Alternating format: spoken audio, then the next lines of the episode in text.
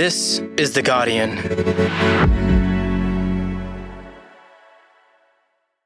I'm Laura Murphy Oates, and this is The Full Story. A new wave of independence will enter the next parliament. Never underestimate the power of women. They're promising action on climate change, women's rights in workplaces, integrity in politics, and to listen to the communities they represent. Our government wasn't listening to us. So we've changed the government. The Teal Independents have unseated several high profile politicians in Liberal heartlands, but their success was not an overnight phenomenon. In fact, the Teal strategy was pioneered nearly a decade ago, and since then has been fine tuned by expert political strategists. Today, the Teal Playbook. It's Wednesday, the 1st of June.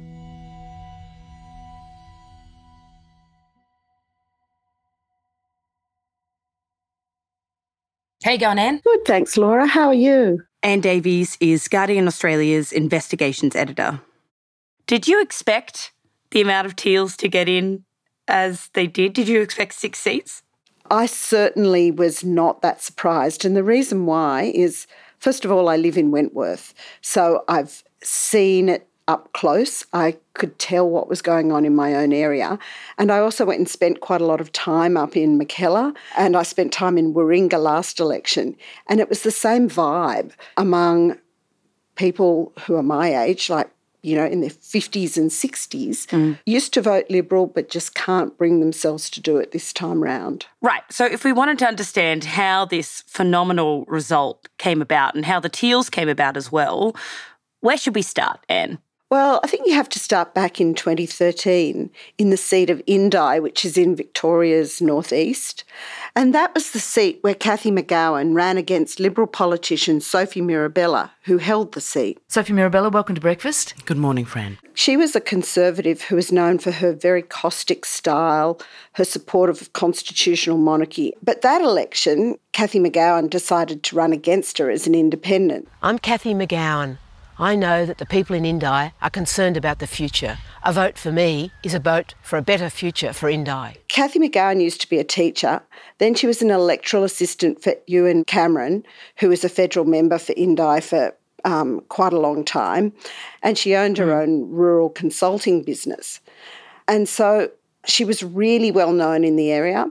And her campaign pioneered what's come to be known as the Voices of movement. Mm a lot of people might have heard of the Voices of movements over the past couple of years, but just in case, what are they? What's the key components of a Voices of movement? Well, the Voices of are a collective of people who are behind the independent campaigns.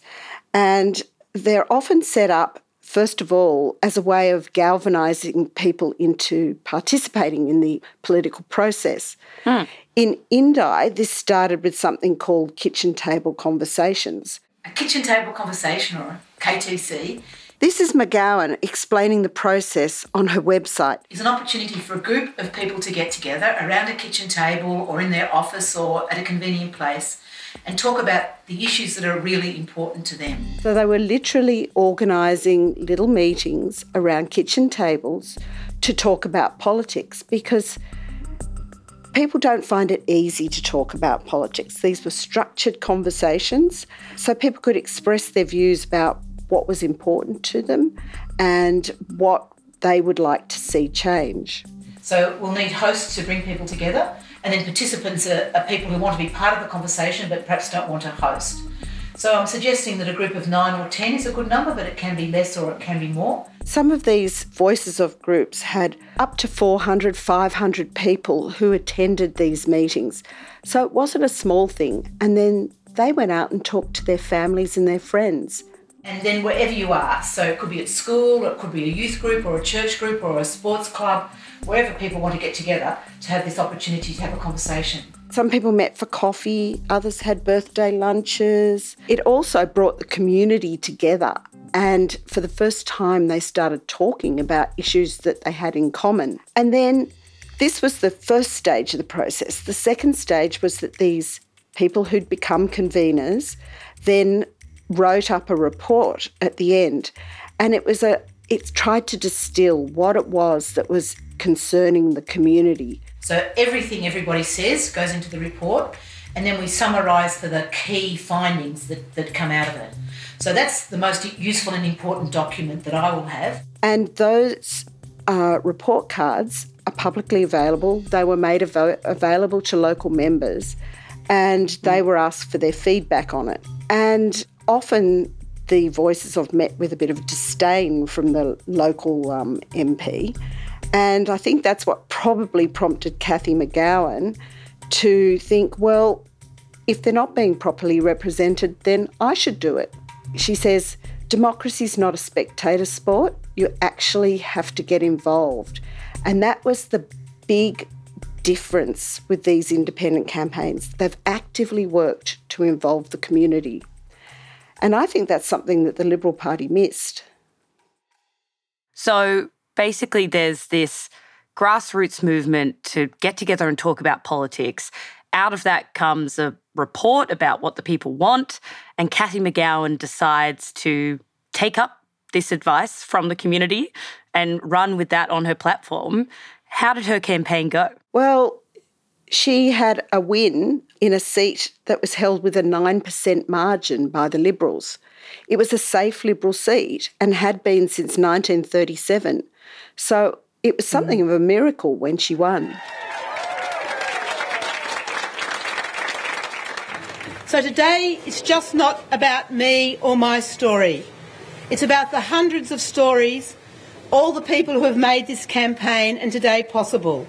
It's a story that is absolutely a tribute to community and to the community of Indi. And so what we saw was the Voices of movement.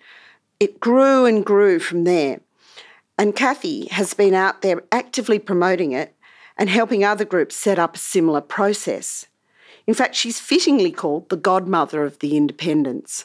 Right. So, what other candidates did we see grow out of voices of, other than Cathy McGowan? Well, the first one really was Kerryn Phelps, who saw an opportunity when Malcolm Turnbull was turfed out of the leadership and then left and caused a by election.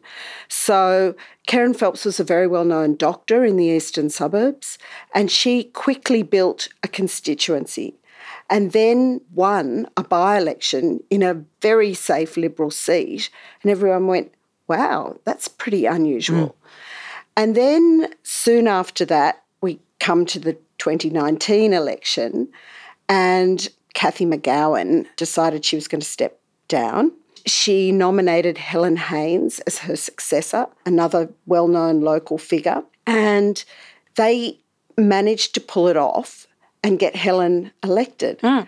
And then we saw the enthusiasm and momentum that had got Helen Haines elected roll into seats like Warringah, which is on Sydney's northern beaches.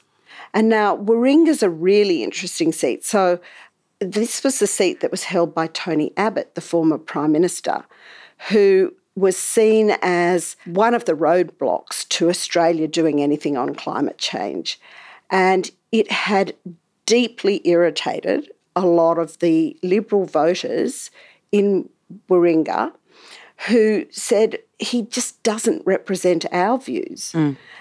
And so the Voices of Warringah was set up and they worked for some time. There was another group, you know, kicked Tony out, um, but they all worked to try and find a candidate. They came up with Zali Steggall, who was a really well known figure in the electorate. She was a, an Olympic skier and also a well known barrister in the area. And of course, we know what happened next. Yes. You know, everybody thought this will be a bit of a fizzer, uh, but of course, she won resoundingly in 2019. ABC reporter Nick Dole is at Zali Steggall's headquarters. Uh, I guess, Nick, to say there's a celebratory mood there would be a, a gross understatement. And it was an absolute slap in the face for the Liberals there. They just assumed that they would win the seat, and they didn't. Was this a wake up call at the time for the Liberals? Well, I think this is where the Liberals have really come unstuck this election, they viewed Warringah and Indi as really just aberrations, particularly Warringah. Um, I should mm. say that in 2019, Kerryn Phelps also ran again and she lost. The Liberals regained the seat. So I think the Liberal Party thought, well, you know, with good campaigns, we can win these seats back. They certainly didn't see it as a phenomenon that was going to take off. And they didn't sit and analyse what it was that had caused their own base to become so disaffected. I think they just thought that it was anger at Tony Abbott, it was a one off, and that it wasn't something more fundamental. So, was there any difference between the original Voices of campaign that we saw in Indi versus what played out in Wentworth and Warringah in Sydney in terms of the strategy? Well, the big difference in 2019 in Warringah and Wentworth is that behind the scenes there was some really professional campaigning expertise. So, mm. uh, a guy called Anthony Reid, who runs a company called Populares, had been employed by the Steggall campaign, and he also worked on the Wentworth campaign. And he came out of the Labor Party, he'd been involved in campaigning, he's been involved in um, polling, and so he understood how to put together a professional campaign. Why did we see this former Labor guy team up with these independents? What was his thinking and his strategy here? I think his idea was primarily to capture disaffected Liberals, Liberals who were sick of being dismissed by their own party as latte sipping elites. We're not going to achieve net zero in the cafes, dinner parties, and wine bars of our inner cities. But who couldn't quite bring themselves to vote Labor or the Greens. And so he recognised that he needed to give these people an alternative choice as to who they could vote for. He also recognised that these campaigns could pick up a few voters from Labor and the Greens camp, but the main goal had to be Liberals. So it's an opportunity, and he saw it and seized it. When you say he saw it and seized it, what have we seen since 2019 from Anthony Reid? So, in the lead up to this election, uh, he worked with a number of groups, including the independent candidates that came out of the Voices movement in Mackellar, Goldstein, Kooyong, Hughes, and of course Wentworth. Mm. So the Teals hit list, basically. Yes. He was able to lend them the professionalism that they needed. And that meant doing things like polling, uh, devising a strategy, helping on media, just like any political party would do with when it was in a campaign. Right. So, what was the key message that Reid and others, these teal independents that he's now teamed up with, decided would peel these Liberals away from the party towards the teal independents? Reid recognised that climate was the number one issue across all these seats. And as he said in an interview with the Fairfax newspapers, it's the one where the government, the Liberal moderates in particular, refuse to listen to their communities. Mm. And since 2019, we've seen a series of climate disasters and really inaction. So mm. we had the 2019 2020 bushfires, which made many people concerned about climate. And then we've had floods. Um, we had the embarrassment of the Glasgow summit. And we've had the Nationals and the Liberals publicly divided about their emissions target agenda. I mean, that's a perfect storm for the Liberal Party. Mm, so the voices of movements are gaining ground. The independents have teamed up with an experienced political strategist, and there's this growing cohort of disaffected Liberal voters. And then along comes Climate 200. Tell me about this group, Anne. So, Climate 200 is a fundraising vehicle that's been funding independent candidates with a focus on climate action. And also um, the same groups that are taking an interest in, in integrity in politics. And it's got money from both small and big donors, and they aim to raise 15 to 20 million, which really put them on a similar footing to the major parties in terms of being mm. able to fund a political campaign. So its convener is Simon Holmes à Court. His father, Robert Holmes à Court, was one of Australia's first billionaires um, from Western Australia, a big mining investor. And Simon has decided to um, use his expertise and money to set up this organisation. He's also a director of the Smart Energy Council and the Australian Environmental Grant Makers Network. So it's important to clarify that Climate 200 didn't start these teal campaigns either, but we do know that as a funding vehicle, they contributed a lot of money to them. How significant was that funding to the success of the teals? So I think it was really significant. I'll just stress again they only funded campaigns when the campaign itself had raised a significant amount of money. Like I think they sort of said you had to raise two hundred thousand dollars locally. Mm. So Climate 200 managed to raise all up about $12 million. I mean, that's a huge amount of money. And they only had to spend it over, uh, you know, less than 10 seats. That meant they had budgets of over a million dollars in those seats. And that compares to, say, Kooyong, which raised 1.2 million in through its Kooyong Forum. Now that's the seat that Josh Frydenberg held as treasurer, and he was facing a competition from Monique Ryan, who was funded by Climate 200. So what we saw is the Teals matching the sort of funding that's available to the major parties. And so, you know, this big pot of money has been able to turbocharge and professionalise the campaigns. Now, Holmes à Court says he only put in about 2% of that amount, um, of the 12 million. And they actually do publish lists of their donors already, which is more than the major parties do. And you can see there are thousands of names of people who've put in money. They don't tell you how much, but there is a very long list of people, and I think you'd find that a lot of them lived in the teal seats. Something I want to touch on is the type of candidates that were selected to run against the Liberals here. The media has been calling them professional women, which I think is a bit of an odd term. When you, you break it down, it's wealthy white women.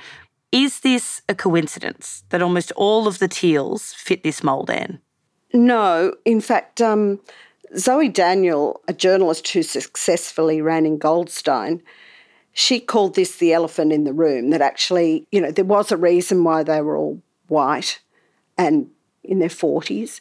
It's partly because they had the time and the resources to be able to step away from their big jobs. Mm. They had support at home, whether it was, you know, professional help or their partner and they were able to put the time in to actually run a proper campaign. Now that's pretty hard if you know if you've got a blue collar job or multiple jobs and you're working in hospo or whatever. Mm. So they looked like the people they were trying to get to vote for them. It was a big contrast to who the Liberal Party tends to select, which are men in suits. How did these teal campaigns compare? To the Liberal campaigns that we saw this election and how they played out?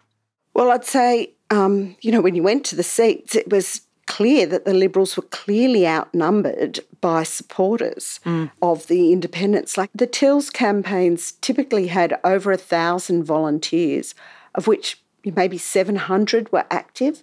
So, for instance, Sophie Scamps had a launch she did have a, a, band called Lime Cordiale there and um, Angus and Julia Stone, um, but she had 5,000 people. And that's the sort of support they were generating. And we're not talking people who just, you know, turned up, waved a banner at the at the launch. We're talking people who went out door knocking, who manned phone banks, you know, they, they were really active and determined. And for a lot of them, it's the first time they'd ever got involved. So they were really energised. Whereas, you know, the Liberals really struggled to get more than about 400 to a launch of mm. a prominent candidate. So that's the sort of difference. The Liberals have also struggled to motivate their base, particularly where they've had bad disputes over who's going to be the candidate. So, for instance, in Warringah, they didn't have a candidate until right when the election was called. Mm. So, there's no one out there campaigning. I mean, how do you campaign for someone who's faceless? there's about 9,000 members of the New South Wales Liberal Party all up, but they're not nearly all active. And so, you know, maybe it's a couple of thousand who are active, and it, it really showed up on polling day. You could see the difference. There were literally, you know, there'd be a sea of teal t shirts and three or four Liberal t shirts. And I think that's the difference between the Liberals' ground game and the independents. Next, what the teal wave means for the future of the Liberals and Australian politics.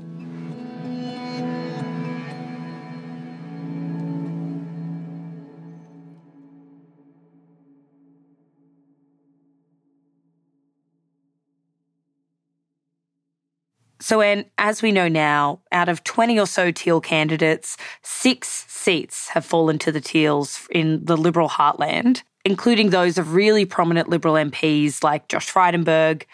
From everything you've told me so far, the signs were there that this could happen. Were the Liberals surprised by this result? I think the Liberals were in denial because, you know, particularly someone like Tim Wilson in Goldstein, the Liberal member, he would say things like, oh, you know, they're just frauds, they're Greens in teal clothing. And he put them down, basically saying all these people were being hoodwinked. And that clearly didn't go down well because people just got more determined, I think, to prove him wrong. So I think that's an example of them not really getting across the full scope of what was going on in their seats. So, history shows us that once elected, independents become pretty embedded in the community and they're pretty effective at getting re elected. What does that mean for the Liberal Party going forward? Well, obviously, they're going to go through some real soul searching at this point. They have to work out how they reach those moderate voters in these seats who, you know, are natural Liberal supporters, but who are so disenfranchised or feel they're so disenfranchised and feel that the party doesn't speak to them. Mm. You say they need to reach these voters, but we've heard, you know, people from the coalition out and about saying, let's forget about them. Let's forget about the seats in the inner city. I mean, is that a big mistake for the Liberal Party to make if they decide to just swing to the right? One thing they should keep in mind is that those seats were actually the money machines for the Liberal Party. When you look at where the big fundraising events happen, I mean, business executives live in these seats. So it is really important to keep plugged in with that part of your constituency. But leaving that aside, I think the Liberal Party has done better when it's a broad church. And that means trying to be as inclusive as possible and not playing to a particular constituency. Now, that's not mm. what commentators like Peta Credlin on Sky After Dark is prescribing. She says, no, the future lies in looking after the people on the fringes of the cities who um, are struggling with their cost of living. So they say move to the right. I think this is going to be something they'll have to think through really carefully because you don't get two goes at it. If you go down one path, you can't just pivot and come back again. And it's going to be hard enough anyway for them with someone like Peter Dutton, who has a long history of being a conservative, to convince the party and its voters that the party has actually changed. And as you've just explained, the beginning of all this started with people wanting to find a way to talk to other people in their community about politics and actually bring it down to the human level. What does it say that so many people voted in the Teals? What does it say about what voters want from politics going forward? I think there's a couple of lessons. One is you cannot take safe seats for granted whatever side of politics you're on. You've got to do a lot more work. Uh, secondly, people hate pork barrelling, particularly if they're in safe seats and don't benefit. And then I think there's the question of candidates who are deeply enmeshed in their communities and listen. And that is something that I think both sides of politics would will take close notice of. So I think the real thing is that the genie is actually out of the bottle now. that people in these teal seats have now experienced getting actively involved in politics. So I don't think it's ever going to be the same. And I'm hoping that that energy and involvement keeps going because it's really good for democracy. And whether people decide to vote for major parties or independents, the most important thing that we'll get out of all of this is a much more engaged community. And maybe it'll just start with the Teals, but maybe there will be other communities as well who'll say, you know what, I want my politician to turn up, talk to me, and listen to what we actually care about. That was Anne Davies, Guardian Australia's investigations editor. You can read Anne's piece on the future of the Liberals, titled A Step to the Left or a Lurch to the Right What Next After the Liberals' Election Horror Show. Plus, more of The Guardian's coverage on the election results at theguardian.com. This episode was produced by Karishma Luthria and Ellen Leabeater. The executive producers of Full Story are Miles Martignoni, Gabrielle Jackson, and me, Laura Murphy Oates. Okay, catch you tomorrow.